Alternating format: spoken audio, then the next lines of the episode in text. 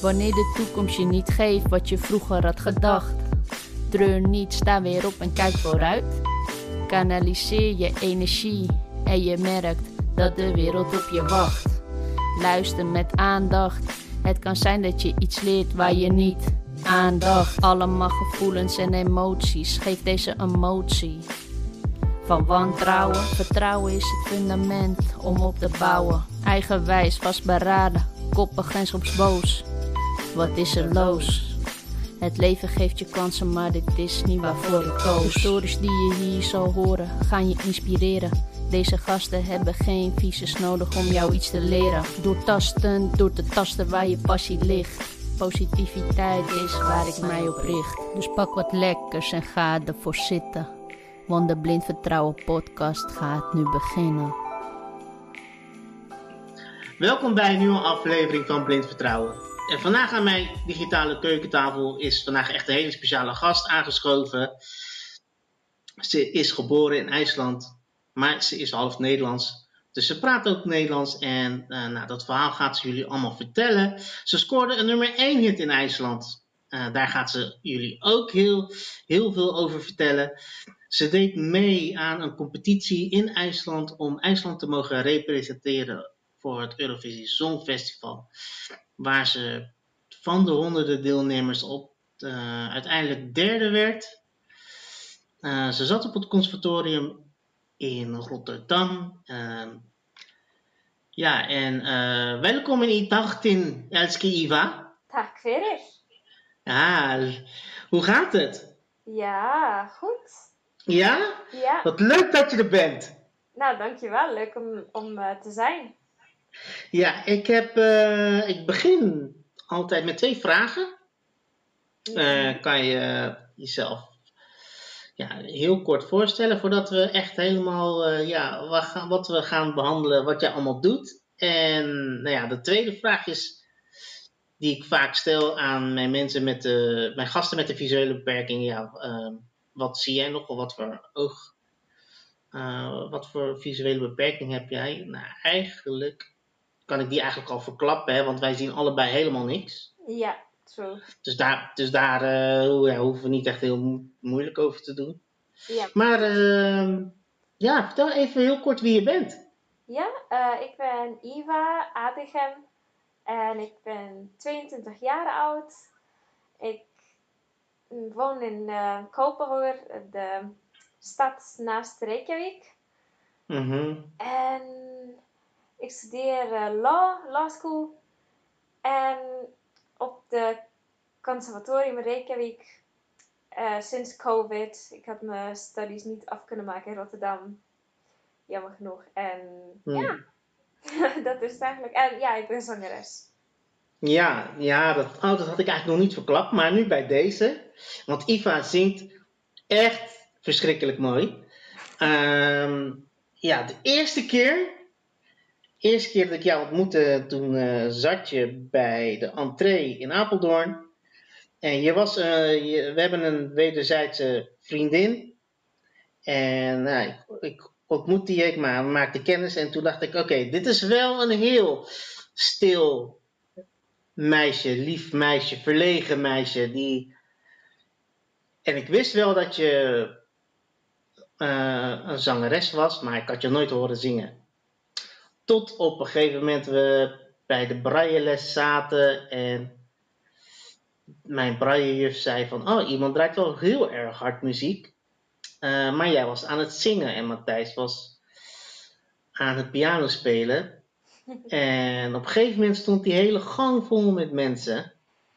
Die, uh, waar, die waren allemaal aan het luisteren wat je aan het, ja, toen je aan het zingen was. En dat was echt, echt ongelooflijk. Wow, ik heb dit ja. nog nooit gehoord. dus uh, wow. dat was eigenlijk mijn, uh, ja, de eerste eigenlijk ervaringen die we elkaar, die we samen hadden. En een tijdje later hadden wij, uh, hadden wij uh, muziekles ook. En jij zat in een ander lokaal en ik zat aan de andere kant. En toen speelde jij een stuk uh, Quatre met iemand, hè? Ja, ja, klopt. En piano. eh, ja, klopt. Dus ehm, dat was ik eigenlijk helemaal vergeten. Maar tot, dat, dat kwam laatst weer bij me op. ja, nee, dat want, was ik ook eh, vergeten. Want even heel, om, om, om het even te verklappen, Quatre is speel je met twee personen, vier, Vier handen. handen. op één ja, vier handen op één toetsenbord of toetsen. Ja, En eh, ja, dat, is- dat klonk ook echt hartstikke mooi. dank je. Eh, nou, laten we bij het begin beginnen, Iva. Want eh, ja, jij spreekt Nederlands, maar dus eigenlijk niet zomaar, want je hebt een Nederlandse pa. ik- Ja, Nederlandse vader. En nou ja, hoe jouw ouders elkaar hebben ontmoet is een heel romantisch verhaal. dus vertel. Ja, ehm, mijn moeder was ehm, gaan studeren in Nederland toen ze 17 was en mijn vader werkte als DJ in Amsterdam. En eh, zo hebben ze elkaar ontmoet. En mijn vader is eigenlijk, ja, gave up his career en is naar IJsland verhuisd. En ja, we waren een beetje back and forth tussen Nederland en IJsland. Maar dan hebben we eigenlijk nog vijf jaar in Nederland gewoond. En op mijn negende zijn we naar IJsland verhuisd. Ja, Ja, want eh, hij is geen onver- onverdienstelijke DJ geweest, hè? Want eh, hij draaide in de Roxy en eh, hij draaide ook op Sensation. Ja. Duncan Stutterheim is een goede vriend van je vader. En voor de mensen die zich nu afvragen wie is dat? Nou, hij is een van de drie mensen die ID&T heeft opgericht. Hij is de D. En ja, dus eh, hij heeft dus ook op gro- grote feesten Sensation gedraaid. Ja, Dus hij heeft ook echt een hele DJ-carrière opzij geschoven voor de grote liefde van zijn leven. en voor de kids. En voor de kids, ja, of course, ja. Want het is niet echt een child-friendly job. Nee, nee, inderdaad. Dus, dat, eh, dus eigenlijk, dat is eigenlijk de reden dat jij eh, ja, zo goed Nederlands praat. Ja, nou ja, goed. ja, Nou, de mm, vrienden van mij die konden niet horen toen je hier woonde dat je eh IJslands was. vind ik nog steeds miraculous. Dus, eh, ja, dus dat is heel erg knap. Maar, ehm, nou ja, jij zingt. En we hebben het al een beetje verklapt. Ehm, en we hebben ook eigenlijk al een beetje vrijgegeven dat je best goed bent. Maar de genre is niet echt helemaal. eh, ja, wie zou dat niet echt helemaal plaatsen bij een, jong, eh, een jonge meid? Want kan je wat vertellen hoe je bij. Ja, wat je doet en hoe je bij die keuze bent gekomen? ja, ja ik ben ehm, mainly eh, klassieke zangeres. Mhm. En dat komt omdat ik al vroeg op koor was en ook vroeg op pianoles.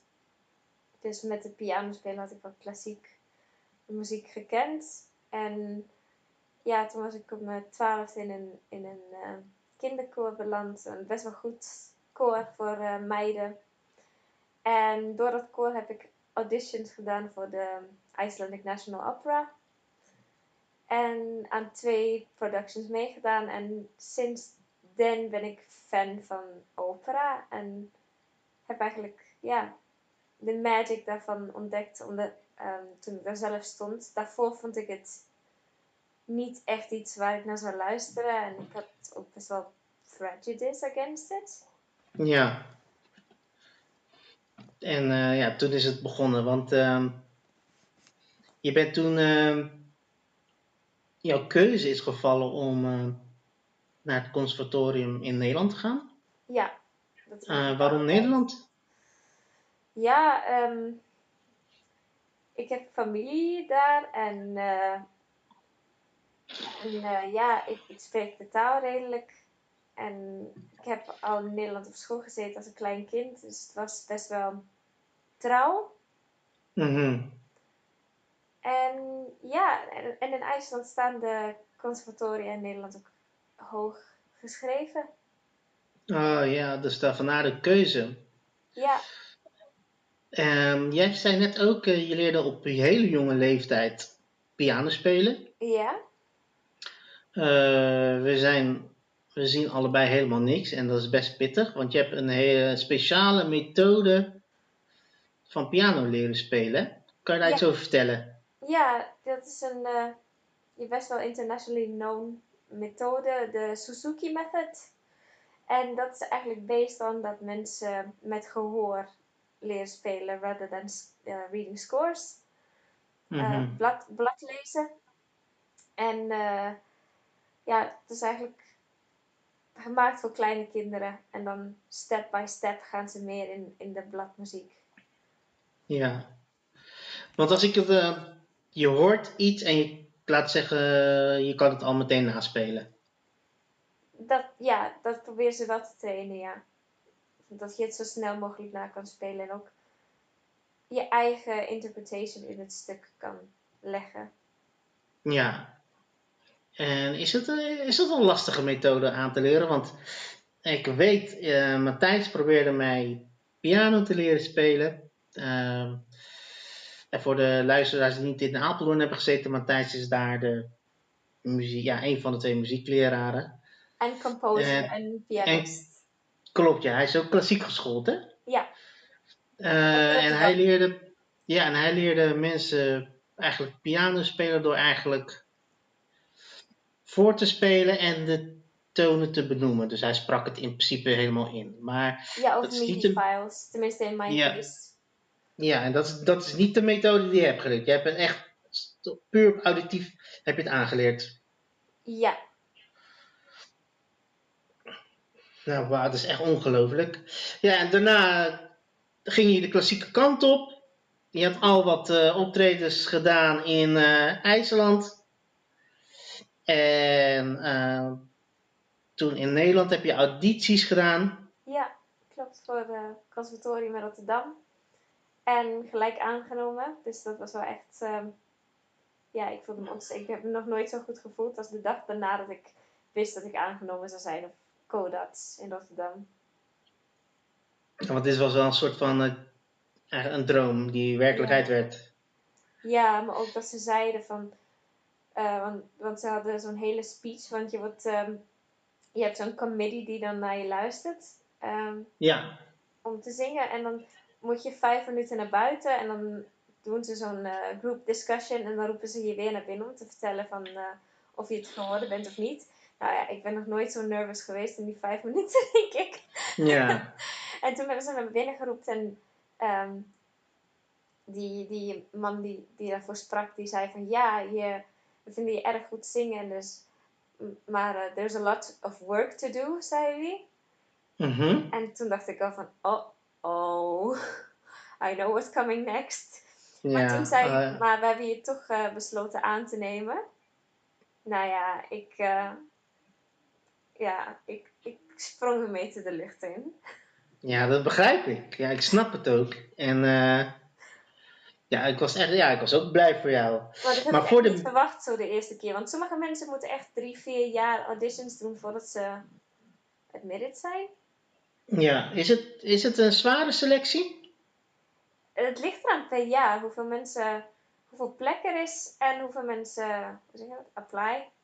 Ja. Ehm, ja, maar in mijn geval waren het denk ik, wat was het? Ik, ik weet niet hoeveel meer er waren in de selectie. Maar er waren zes aangenomen dat jaar. Ehm, dat hele jaar. Want ehm, welk, welke rol eh doe jij in de klassieke muziek? Of welke. Want je hebt bepaalde nou, rollen, niet eh, stemmen, hè? Want jij bent Ja. sopraan. Kan je wat vertellen over de verschillen en wat jij doet? Ja, zo sopraan is eigenlijk een hoge vrouwenstem, meestal voor eh, jonge vrouwen. En dan heb je de alto's en die zijn de lagere vrouwenstem, of eh, die worden ook wel eens mezzo-soprano's genoemd. En dan heb je tenor en bassen. Nou ja, de bas zegt het al, dat is een eh, lage stem voor mannen. En tenoren zijn de hogere mannenstemmen, zoals Pavarotti bijvoorbeeld, was Ja. een tenor. En Bocelli en Carreras. Ehm, ja, ik, ik ben dan niet echt eh, een operazangeres. Heb ik ook nooit echt gewild om in dat, dat veld te werken. Maar ik doe Mhm. meer eh, klassieke liederen en eh, oratorio. En ook focust op early music, zo renaissance en barok. Mhm. Ja, En daar, dus daar zit ook nog eens een keer een verschil in. ja, ja, ja, het is echt, eh, het is echt een wereld voor zich. Ja, inderdaad. Want ja, ik, eigenlijk, ja, ik kwam daar eigenlijk nooit echt mee in aanraking. En eh, dit was eigenlijk de eerste keer ja, dat ik eh, met klassieke muziek in aanraking kwam. Ehm, Ja, jij kan wel eens naar concerten en zo. ja, klopt. Ja, ja, ik vond het zo, ik, ik vond het zo tof wat je deed. En eh, ja, ik weet ook als er. Kijk, hoe meer mensen in het publiek zitten voor je, hoe leuker het is om op te treden. Dat is waar. En mijn, mijn closest family leeft natuurlijk in IJsland. Leefde Ja, en, eh, tijd. En ze waren niet altijd veel mensen. Nee, klopt. En eh, ja, opa en oma wonen toen richting Urk. Dus ja, dus die waren er ook niet echt van. Dus dat dacht ik, nou ja. En voor mij is het heel, was het heel vlakbij. Ja, nee, precies. Dus eh, het is altijd leuk om eh ja, om- cheerleaders te hebben. Ja. Maar de mensen zijn denk ik nu wel eh, benieuwd hoe jij klinkt. Dus eh, zullen we even luisteren naar een korte compilatie wat eh Charissa heeft eh, gemaakt? Ja, is goed.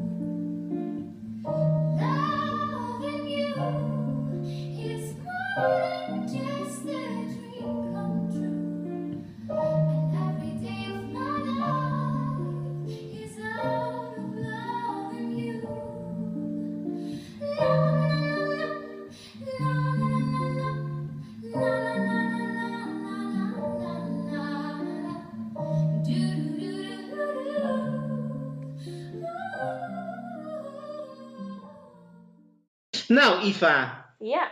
Ehm, ik had laatst een artiest eh, bij mij te gast. Hij was een rapper. En ik vroeg aan hem, en toen we een stukje van zijn muziek eh, hadden geluisterd, van nou, eh, hoe vind je om jezelf terug te horen? En hij zei van nou, dat vind ik echt geen probleem. Maar hoe vind jij het om jezelf terug te horen? Ik vind het zo scary. Ja, ik Ja. heb precies hetzelfde. Ja, echt? Ja, ook eh, ehm, als, want we, met de comedyavonden, dan eh, filmen we dat en ik luister het wel eens terug. Ja.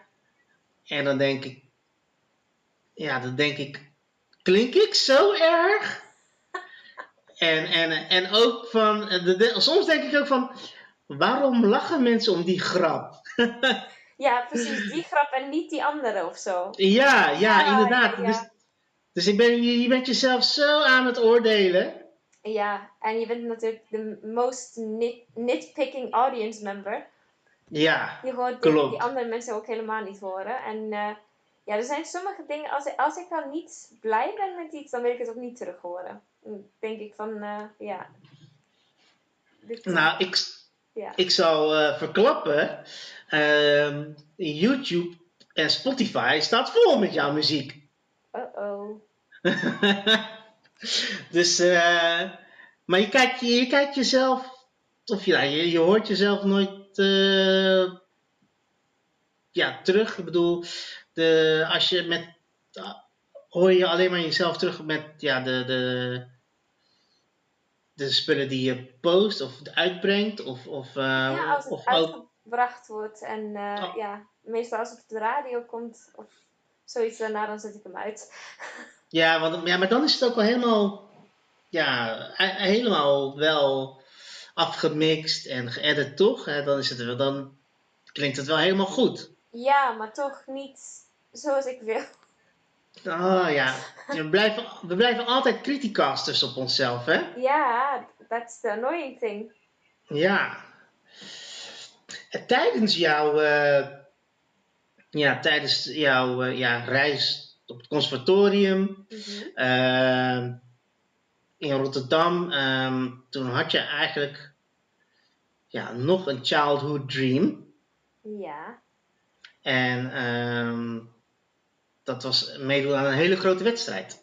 ja, inderdaad. Eh, en een hele belangrijke, belangrijke wedstrijd. Vinden sommige mensen, ja. Ja, vertel. Nou ja, in IJsland is eh, de Eurovision Song Contest een echt eh, huge thing. Het is bijna Mhm. een soort eh, second Christmas. Als dat op is, dan rijdt er echt geen auto op de weg. Want iedereen zit dan te kijken. Het is een soort Ja, een hele grote family night. En dat, dat is allebei in de, in de grote wedstrijd. En in, ehm, ja, zoals in, eh, het in Rotterdam had moeten zijn vorig jaar. ja. Maar ook Mhm. als de national competition er is, de IJs- IJslandse wedstrijd. De pre-selection. En mijn childhood dream was altijd om aan die pre-selection mee te doen. ja. En eh, ja. Dat, eh, ja, want ik weet nog eh, in, ik denk, was, eh, je ging in juni 2019 ging je naar IJsland op Ja. vakantie. mhm, nou, werken. Werken, ja, werk en vakantie. Want jij zit nooit stil. Nee, klopt. Ehm, eh, toen heb je een demo gemaakt. Nee, dat was het toen ik terug in Rotterdam was in september. Ah, mhm. Maar toen had ik een, ehm, een vriend van mijn vader op bezoek uit Brussels. mhm. En eh, die, die woonde daar toen. En die, eh, ja, die, hij is muzikant en eh, producer.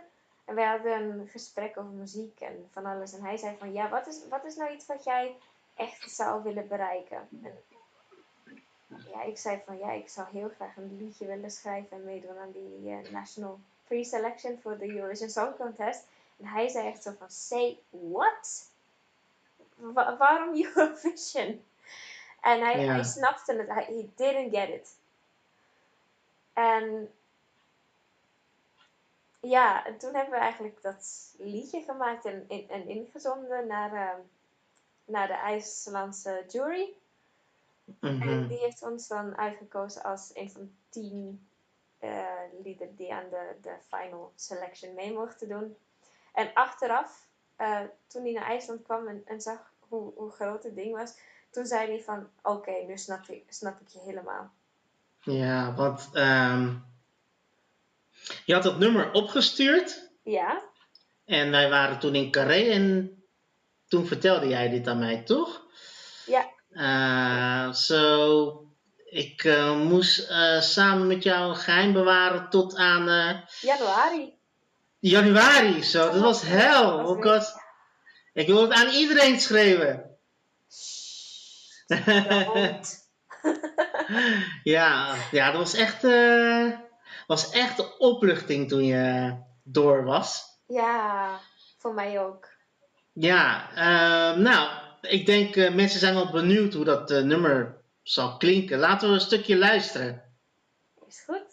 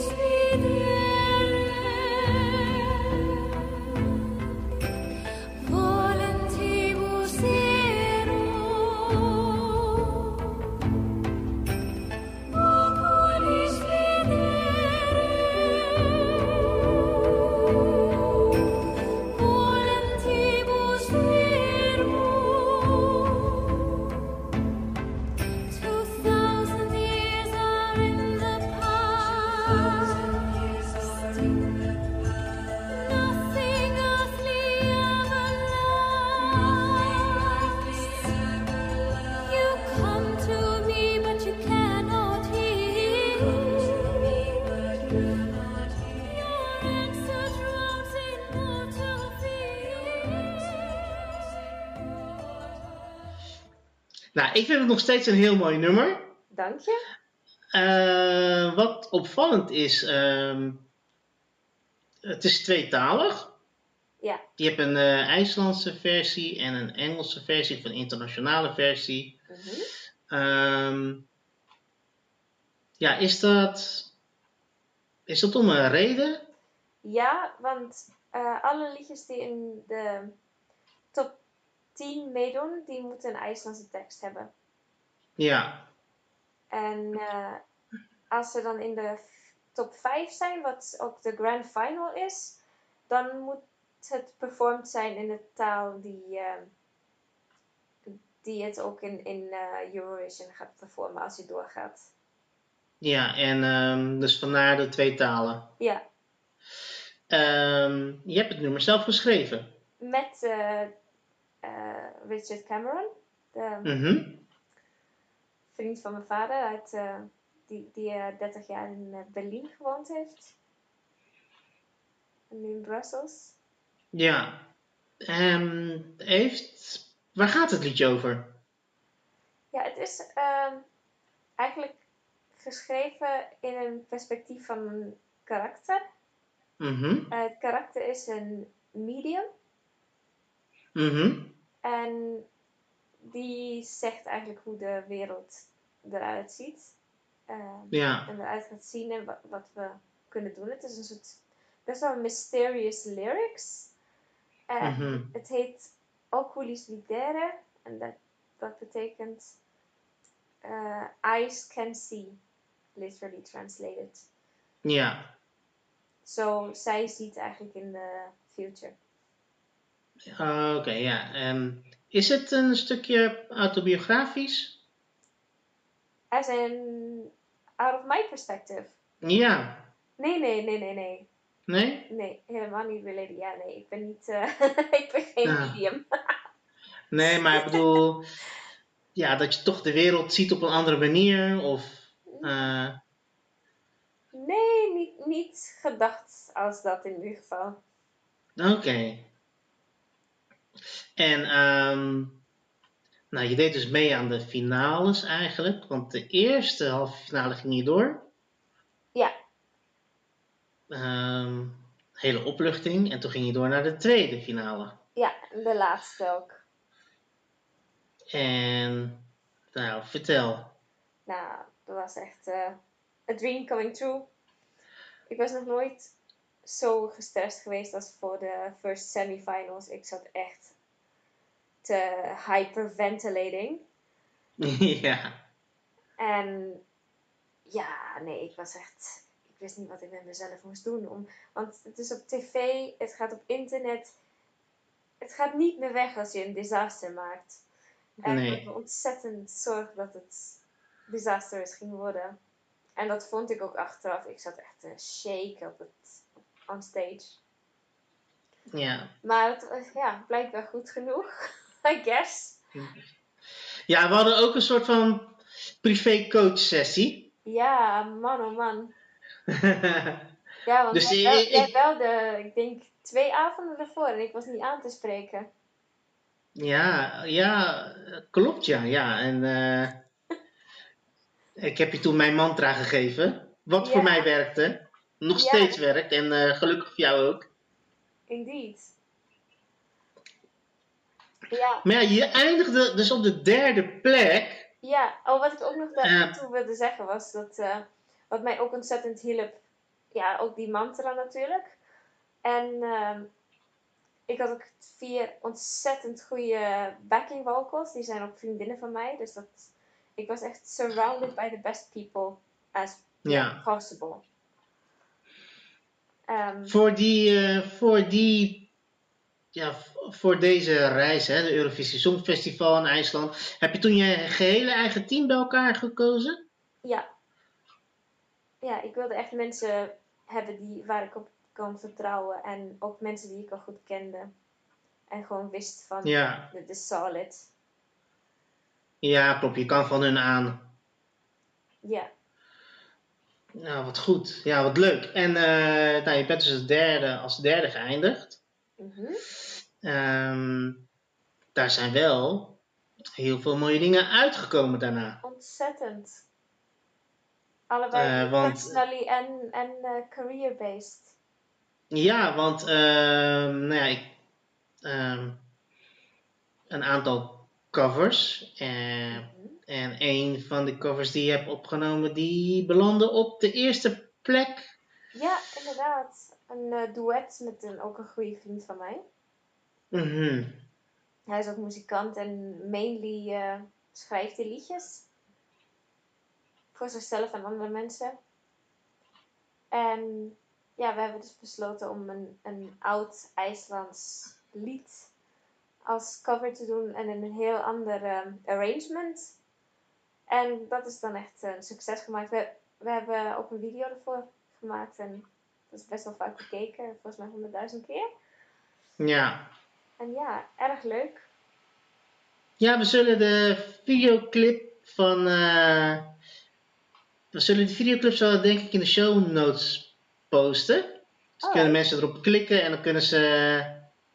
ja, Leuk. kunnen ze, kunnen ze het zien. Maar wat En, eh, eh, met eh, Eurovision en zo, wat voor mijn muziekstijl ook veel veranderd heeft, is mijn. Ja, ik, ik zie meer mogelijkheden in muziek dan ik deed. Want ehm, ja, mijn, mijn Oculus Videre, dat lied wat ik instuurde, was natuurlijk een soort classical crossover Ja, meer richting ook pop, singer-songwriting music. ja, want dat wilde ik net vragen. Want is dit. ehm, is klassiek eh, genre wat je altijd wil blijven zingen? Of, eh, of is het toch een soort van. soort van andere liefde erbij? Het is wel een andere liefde erbij, maar ik wil klassiek wel altijd als basic iets houden. Want de techniek die je gebruikt in klassieke muziek is wel echt standaard. En dat, it helps me forward. Ja, Als ik problemen heb met iets, dan ga ik met klassieke techniek in. En het is een soort safe zone. ja het is gewoon echt een hele steady basis. Ja, ontzettend. En, want hoe zou je jouw eh, ja, muziekstijl nu een beetje kunnen omschrijven? Ja, best wel zoekend. Ik doe natuurlijk best wel veel klassiek, want dat studeer ik nog. Het is Mhm. het laatste jaar nu. Ik heb net mijn bachelor thesis af. En ja, daarnaast ben ik eigenlijk open voor alles. Ja. En de, dus je, ja, je, je schrijft ook, hè? Singer-songwriting ben je mee bezig. Ja, ik ben niet echt nog heel willing om het te publishen, maar ik, dat zijn wel mijn next steps.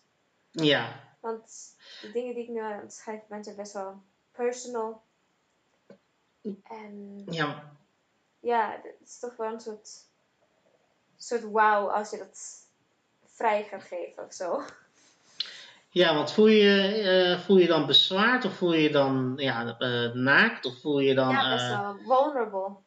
Gewoon, ja, kwetsbaar. Want ja, Ja. het, het, eh, ondanks dat je weet dat je heel goed kan zingen, is het toch wel lastig om ja, zulke emoties op papier te zetten. Ja. Ja, want het is echt een, ja, je deelt wel iets persoonlijks met de hele wereld. En met Oculus was dat natuurlijk veel eh, easier, want het was natuurlijk niet out of my perspective geschreven.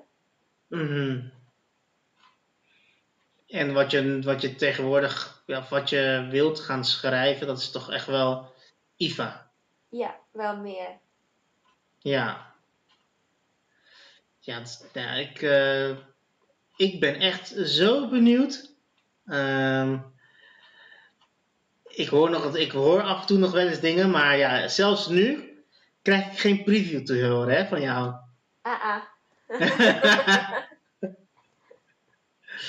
Nee, dat is, dat is wel jammer. Ik ben echt zo benieuwd naar hoe het eh, zal klinken. Ik vind, het echt zo, ja, ik vind het echt tof wat je aan het doen bent. Hm, dank je. Want, want ja, ehm, er zijn echt weinig mensen die zo hun dromen achterna gaan als jij. Eh, ja, dat vind ik zo bewonderingswaardig. Want ja, jij stapt ook gewoon vanuit Brussel op het vliegtuig naar IJsland.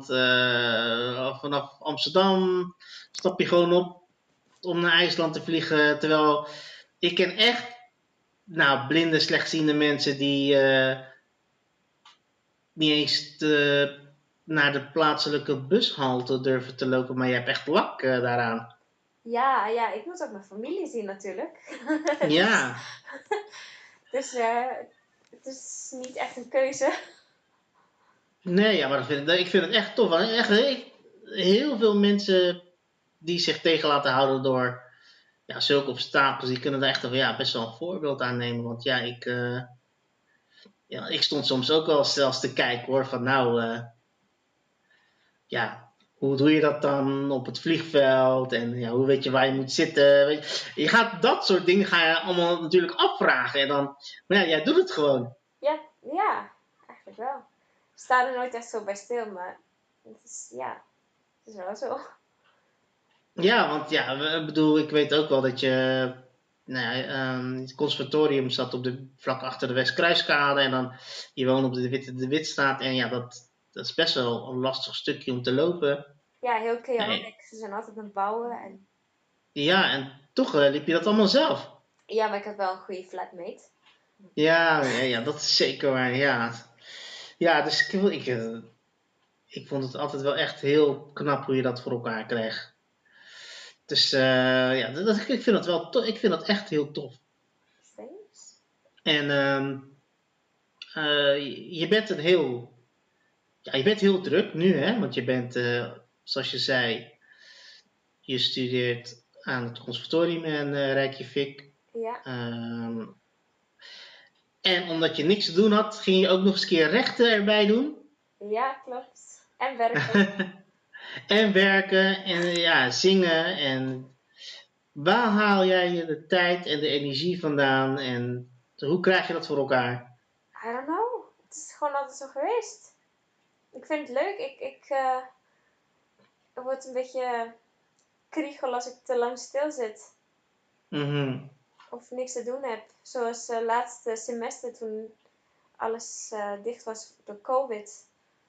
Ja. Toen zat ik wel mijn bachelor thesis te schrijven. Maar ja, dan had ik zangles twee, drie keer per week. En voor de rest zat ik thuis. Nou ja, ik werd helemaal crazy. Ik wist niet wat ik met mezelf moest.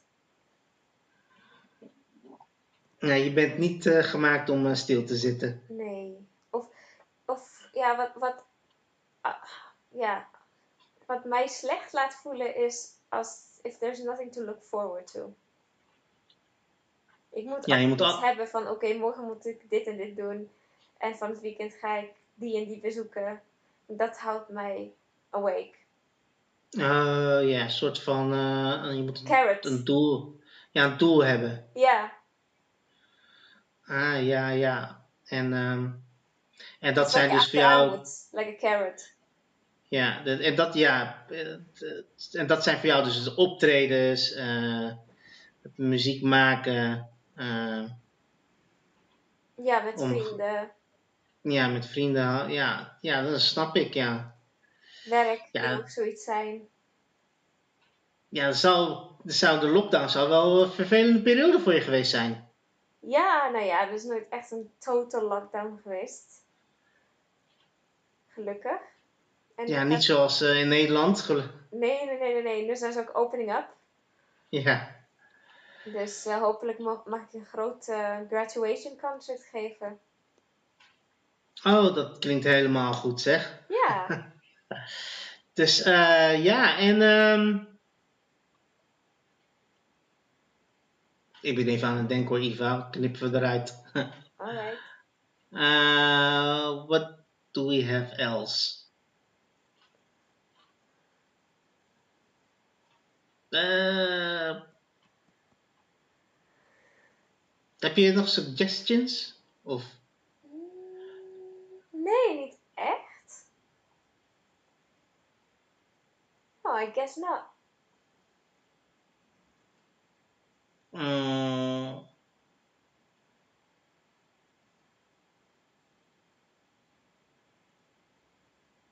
Uh, disability related stuff, political stuff, cultural stuff.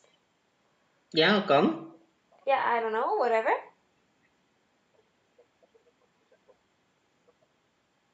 Ehm, oh.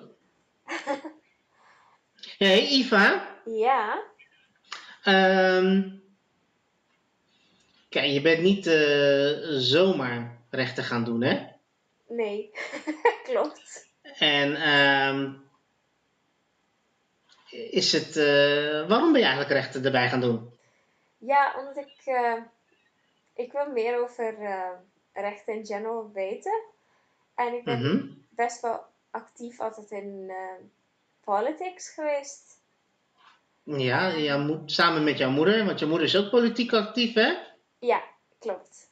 En die werkt in de parlement, niet als parliamentariër, but still. Mhm. En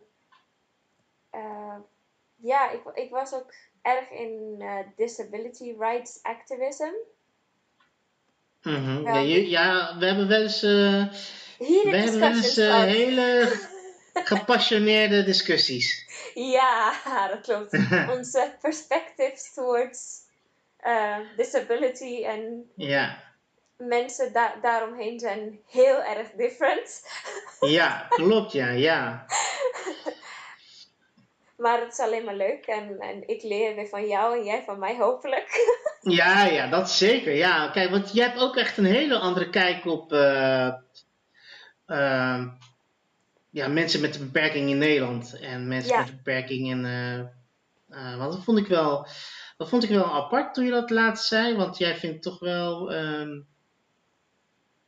dat mensen met een ja, gehandicap in Nederland, ja, die worden toch wel ehm, niet eens vol aangezien, hè? Vind jij? Nee, ik denk ook dat het verschil maakt dat IJsland, IJsland een eh, kleine community is. Mhm. komt overal vrij makkelijk. En mensen zijn heel bereid om alles voor je te doen, ook in short term. Dus vaak als je iets aanvraagt, dan heb je het al de volgende dag. Of de volgende week. Het ligt eraan hoe groot het is. Eh, maar ja, in Nederland is het natuurlijk een community of millions. Ja. Dus je komt overal veel moeilijker. En ik denk ook dat in general de average person niet zoveel met mensen met handicaps te maken heeft als in IJsland. Want daar Mhm. moet je gewoon, ja, daar kent iedereen iedereen. Bijna. Ja. Dus je ziet ook, ziet ook veel meer, meer soorten mensen, denk ik. Er is bijvoorbeeld geen special education hier. Uh, alleen in exceptional cases, als je echt behavioral issues of iets hebt waar je echt niet naar eh gewone school kan. Ja. Maar zo in general moet iedereen gewoon naar, de, naar dezelfde school. En ehm, ja, en ik denk dat de normalization van mensen met een handicap daardoor ook heel groot is hier. Vergeleken met Mhm. Nederland. Eh, ik vind soms in Nederland, ja, ik hoop dat mensen niet offended hierdoor gaan zijn, maar ehm, soms heb ik het idee dat mensen met een handicap, of bijvoorbeeld blinde mensen in Nederland, als ja, second, third class citizens gezien worden. Ja. De, de expectations, ik weet niet hoe je dat zegt, expectations, zijn niet. Verwachtingen. Hm? De verwachtingen zijn lager. Ja, ja, helemaal lager als naar de, de average person. De, er werd bijvoorbeeld niet echt. Nee, er werd niet gezegd dat het impossible was, maar mensen waren wel zo van wow. Eh, toen ik zei dat ik aan een eh, conservatorium, wat eigenlijk in principe university is, eh, ging studeren. Mhm. En nu ook met de University of Reykjavik, de law school, zeggen mensen ook van ja, wauw, het is zo. Weet je, mijn eh, international friends dan, die zeggen ook zo van wow, it's so brave, it's so amazing, it's so inspiring. Terwijl in IJsland hoor je dat bijna niet. Nee? Nee. Er zijn misschien enkele mensen, maar voor de rest ben je gewoon, ja, part of the group. En de attitude is van, eh, let me know if you need something, but yeah. Nice to Ja, meet you, basically. Ja, eh, ja, ik merk wel dat hier wel de insteek of de, de verwachtingspatroon anders is. Want ehm, ja, ik zie het wel eens om me heen. Hè, eh, maar ik, ik ken een paar die studeren. En die Ja. daar toch wel ja, problemen mee hebben met het. eh, eh, met, ja, met de gevestigde orde, weet je, die daar de boel uitmaakt. Hè, eh, dat dingen niet goed geregeld zijn, maar wel ambiëren dat het goed geregeld is. ja, en ik, ik Ehm. zie ook heel veel van de mensen in Nederland die ik dan ken, die studeren, die blind zijn, dat als één ding niet mogelijk is, dan is het eigenlijk expected, verwacht dat je, ja, Drop-out. Ja, drop-out. Ja. Of dat mensen ook niet aan eh, internships komen. Of exchanges. Ja. Wat toch mandatory is, dus dan kan je ook niet je studies afmaken. Ja, ja het, het lijkt alsof het ja, aan de ene kant lastiger wordt gemaakt. Ja, Ehm, want ik merk, ik merk het ook hè, hier aan alles. Ehm,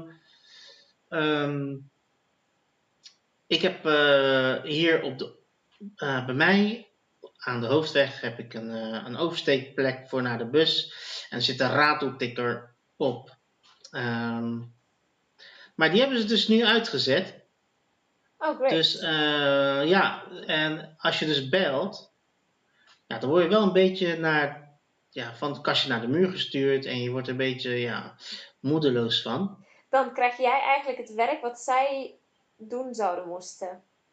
Ja, ja, absoluut. Want ja, eigenlijk moet ik gewoon bellen van nou, eh, Eigenlijk is het een fulltime job om de right person at the right time at the right place kunnen reachen. ja, Ja? ja, en, en zulke dingen, kleine dingen om te regelen, kost zoveel energie. Ja, dat Ja, is echt niet normaal. van oké, let it go. Ja, want Ja. ehm, kijk, dat, dat is bij jou in IJsland dus niet zo. Nee, meestal niet.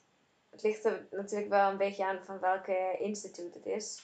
Ja, Maar zo in most cases, nee, dan wordt er wel echt naar je geluisterd. Of je, of je zelfs kent iemand die er werkt, dat is nog easier. ja, ja klopt. Oké, want eh, nou, een tijdje geleden hadden wij het eigenlijk over. Ik was boos op jou en jaloers omdat jij iets had gevolgd van Dale Carnegie. Ja? Wat, Was je boos op mij? Nou, I was jealous. Oh, Oké, oké. Ik dacht al. En eh, ik dacht, nou, ik, dat wil ik dus ook gaan doen. En eh, ik eh, heb toen iets gevonden. Ja? een cursus, een vak. Ik volg een vak aan Harvard. En ze hebben een, een hoe, hoe heet dat? Een, een All Accessibility Label. Ja. En eh, de hele cursusvak wat je dus daar volgt aan Harvard is all, all Accessibility. eh, het is een keurmerk. Dus iedereen zou het moeten kunnen ja, doen eigenlijk. Oké. Maar het is zo lastig met de visuele beperking. Het is, nou, en dan, eh, dan snap ik wel dat mensen hier ja, sneller zoiets hebben of het opgeven. Of, dus dat snap ik wel een beetje. Ja. Alleen ja, ik heb dan juist, gaat er dan een lichtje branden van oké, hoe ga ik dit dan wel voor elkaar krijgen? Ja. Maar de, het is eigenlijk. eh, ik snap jou, hè, want ik, ik ben ook. Ik, eh, ik, want ik zie wat jij ziet, zie, zie ik hier ook gebeuren. Ik, want ja, ik- zo, was ik, zo was ik nooit en zo wil ik ook niet worden. Dus ik ga ervoor zorgen dat ik niet zo zal zijn. Mhm. Ehm, ik zie het gebeuren voor me. Ehm, ik snap het ook een beetje. Ja, en het En, ding is eh, ook wat mij een beetje frustreert van als iemand, ja, er zijn, zoals bij iedereen, blinde mensen die zich slecht gedragen. Gewoon Ja. echt bad behavior. Gewoon niet naar werk komen, eh, nergens effort in stoppen, whatever. Gewoon, ja. En they get away with it. Ja, Altijd, ja dus, constantly. Niemand zegt wat. Terwijl ik zoiets heb van, eh, ja, die moet even gewoon, ik weet niet, aangepakt worden. ja. Nou, slecht, ja, een soort van slechte work ethic. ja, maar dat wordt dan justified omdat diegene, ja, die is toch eh, gehandicapt en die, ja, die kan niet meer en die weet misschien Ja. niet hoe het werkt en die weet niet hoe andere mensen het doen. That's no excuse. Ja, ja dat eh, eigenlijk de, de handicap eigenlijk een soort van eh, excuses wordt. Ja, van, om, om alles zo makkelijk mogelijk te doen en, en al, iedereen alles voor je te laten doen. Ja. Ja ik, ja, ik zie het soms wel. En zo Ik ben snap- jij bijvoorbeeld niet.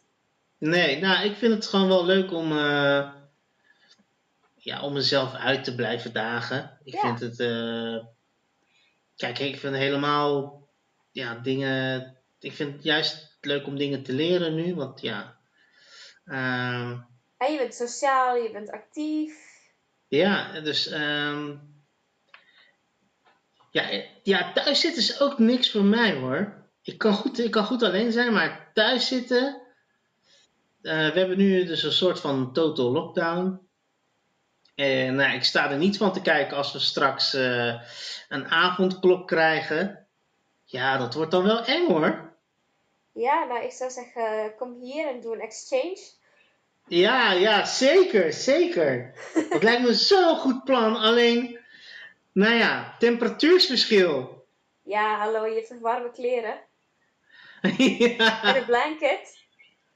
ja, ja, eigenlijk moeten we gewoon naar het, eh, het Caribisch gebied gaan, Iva. Ja, nou, I'm all in.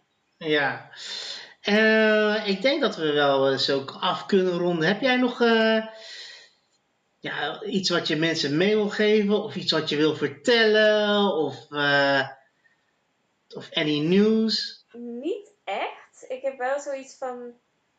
Ja, wat jij al net zei. Als mensen echt iets willen doen. Het, het sounds cliché. Maar dan is het mogelijk in most cases. Je moet alleen ontzettend hell lot of work erin stoppen. Ja, En ook mensen om je heen, eh, zeg je dat, to convince. ja klopt. Dat heb, ik, ook- heb ik eigenlijk ook altijd al gehad. Want ik heb ook eh, altijd wel goede mensen om me heen gehad die, ja, die ervoor zorgden dat ik op de been was eigenlijk. Ja. Ja. Ja, maar soms moet je bijvoorbeeld wel ja, bewijzen dat je bijvoorbeeld naar het conservatorium kan. Want er waren ook mensen die mij ook een soort van raad zouden moeten geven. Eh, die ook veel met blinde mensen werken. Die zeiden van ja, zou je niet gewoon één module willen doen? Of een, eh, eh, ja, een module per semester. En ik dacht zo van ja, maar dan doe je het tien jaar. Nee, dat ga ik niet doen. En die, die, die persoon was echt niet zo van, doe maar lekker of zo. Het was, het was allemaal zo moeilijk allemaal. En ik heb zoiets van, ja, da- dan moet je mensen maar convincen dat, dat, dat het kan.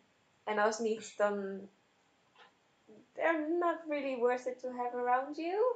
Ja, Klinkt misschien een beetje sharp, maar je, je wil gewoon een goed netwerk rondje hebben. En als mensen niet supportive of je zijn, ja, dan moet je bij iets anders zoeken.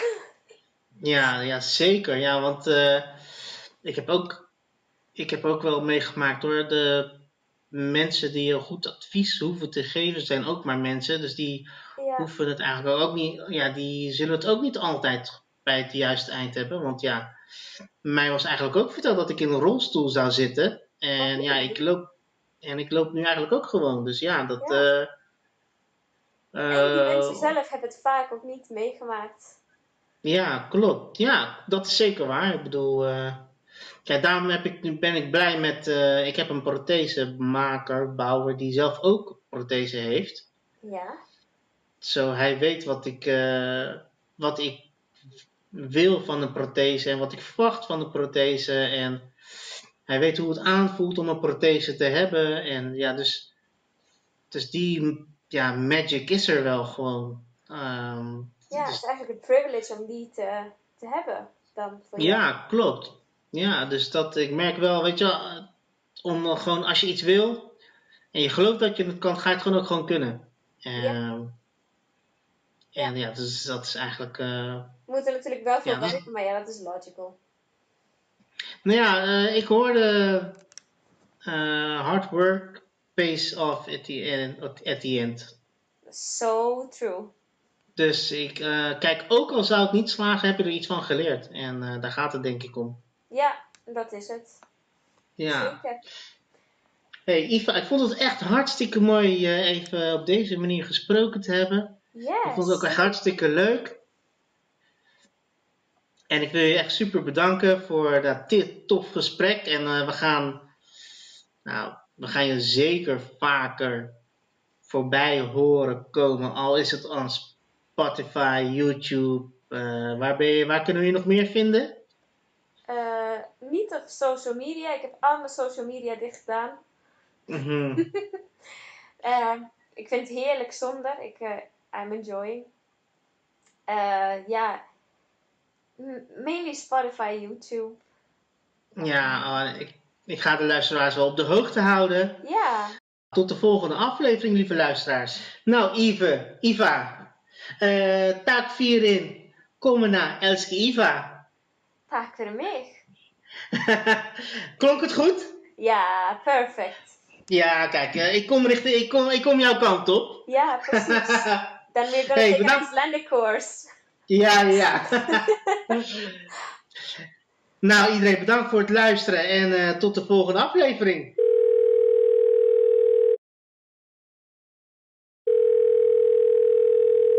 Góðan daginn, þetta er talalveg hjá Ífu. Ég er því miður upptekinn eins og er, en endilega skildu þetta skilaboð og ég mun hafa samband eins fljótt og ég get. Lieve Iva, brandend van verlangen wilde jij op vroege leeftijd al zingen. Jouw passie en talent gaan hand in hand als een-eiige tweelingen. Als vocale beklim jij de hoogste treed op de tonenladder.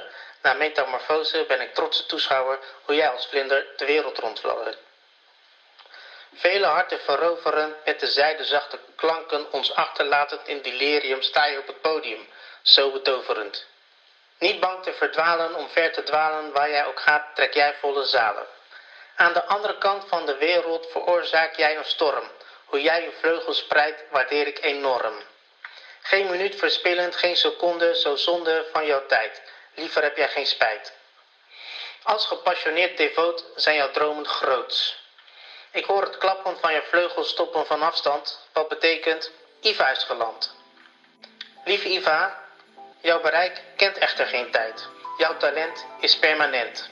Warme brassa, Robert. Wil jij op de hoogte blijven van de nieuwste afleveringen van Blind Vertrouwen podcast? Abonneer je dan via je favoriete podcastkanalen. Ook zijn wij te vinden op social media onder de naam Blind Vertrouwen podcast. Bedankt voor het luisteren en tot de volgende aflevering.